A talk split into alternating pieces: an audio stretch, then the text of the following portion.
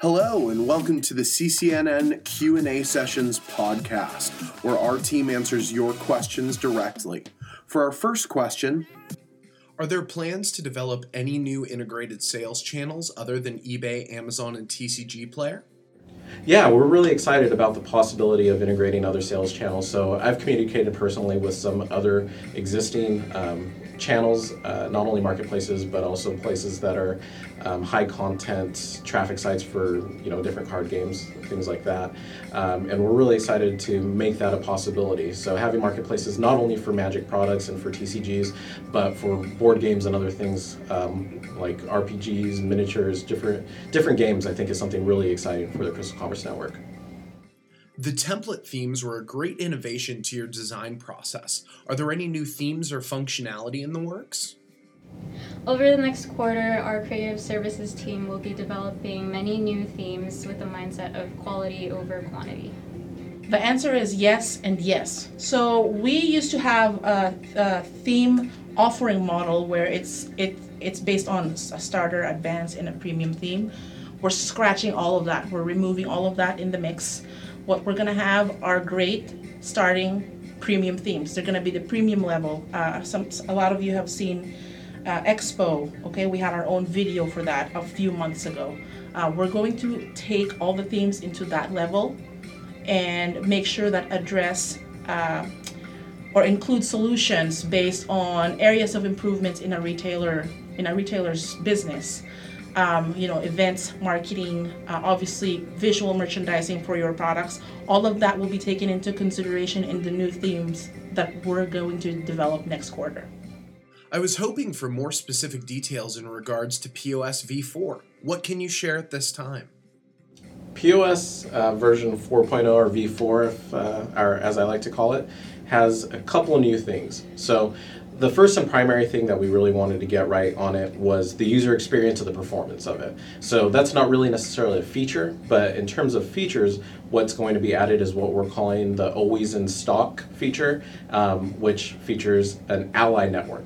Basically, if somebody comes into my store and wants to order some card that I don't have in stock um, or a board game that I don't have in stock, I now have the opportunity to search my ally network for somebody that may have that in stock where I can get that game for that customer.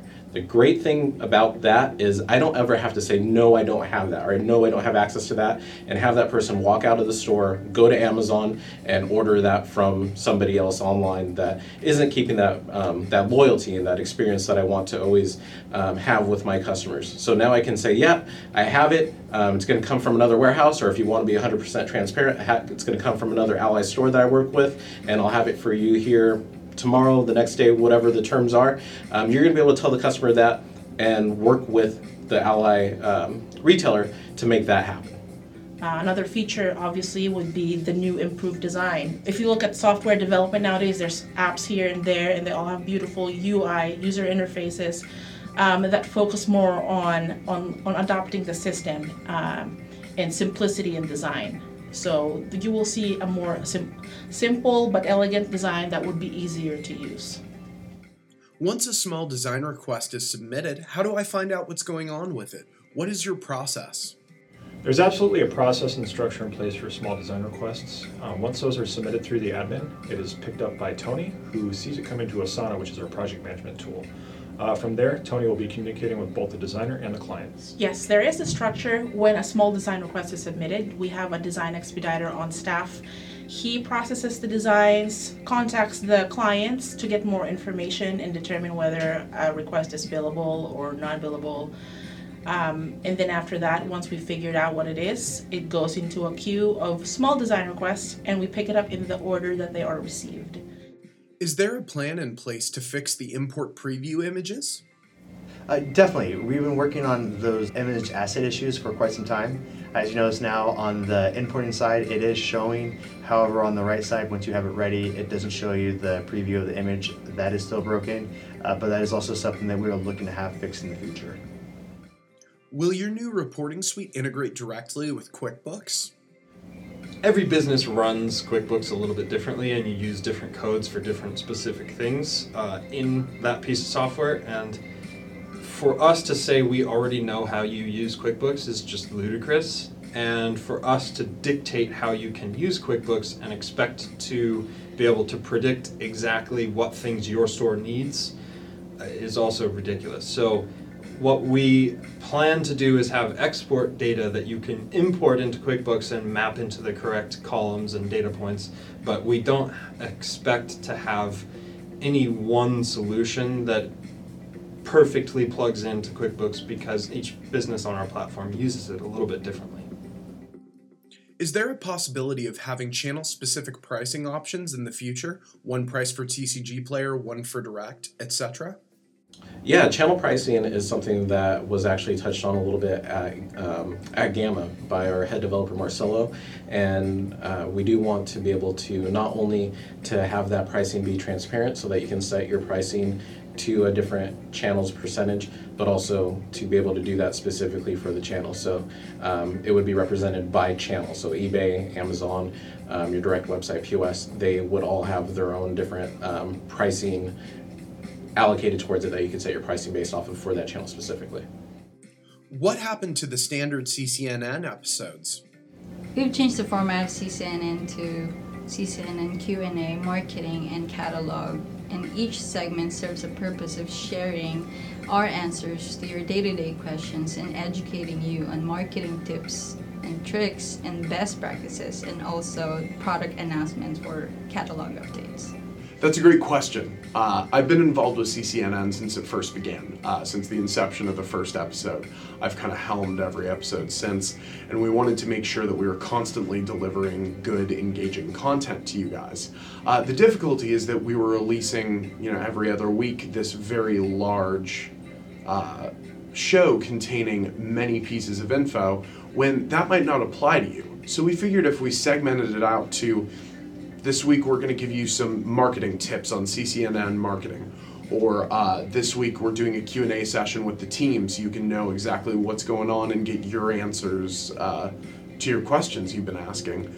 We wanted to make it more helpful to you guys and easier to find what matters to you.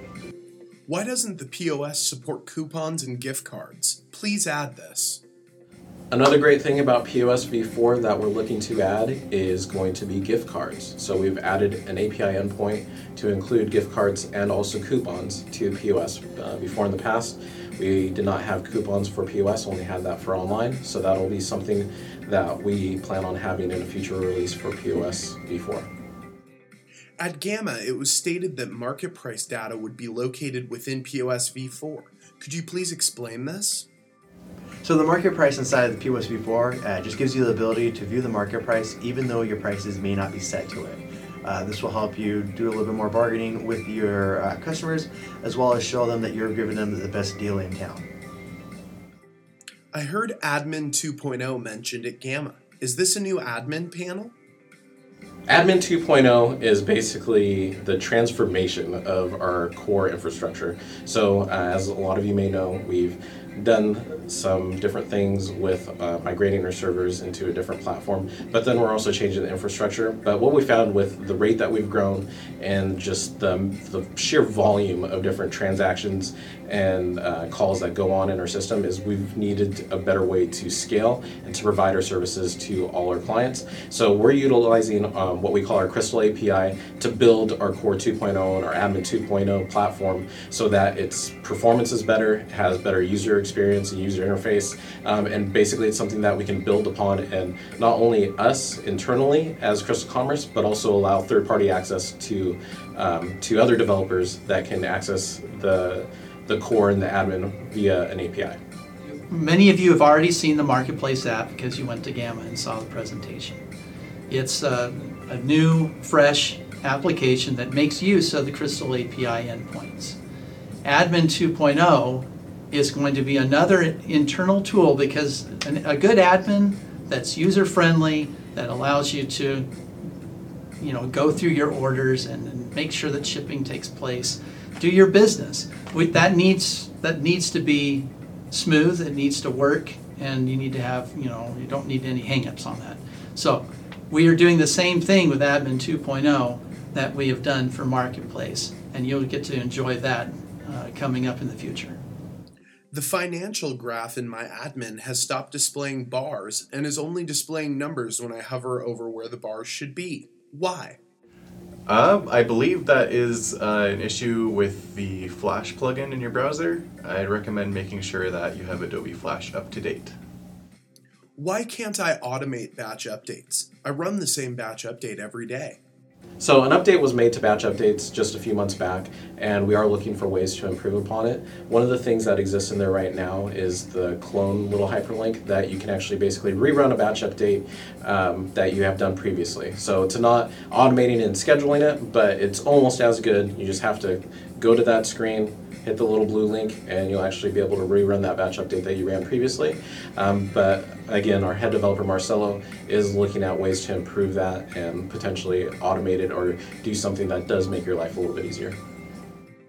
Can the sample emails that get sent out to my customers be edited or customized, or just turned on and off? Uh, the sample emails at the moment can't be edited. Um, they are hard coded into the system. The only thing that can be edited with them is the information that gets pulled automatically, which is like your address and company name information. Hopefully, that's something that we might be able to add in the future, uh, but right now it's not possible. What are some fixes and new developments that your engineering team is working towards? One of the things that we are very passionate about right now is we're, you know, it's the, the business. CrystalCommerce has been around since 2006, and a lot has changed. And you've, I mean, we're always about trying to be with the best, with the latest and greatest, so that we can uh, have appeal to our customers and so that we can uh, have effective, efficient tools. And so we have uh, been developing the Crystal API, which provides a set of endpoints. And initially, this has helped us transition away from old code, which is ugly and kind of deprecated um, and not it's not acting as well as it used to because back in the past when we first started we had much fewer clients. We have a, a large set of clients now and because of that we're dealing with scaling issues. Using the crystal api gives us a stepping stone to be able to move away from the legacy code and start working towards something that is very solid very scalable um, which means less downtime for you and more making the money. Now, the other side benefit to all this is it will be made available to you.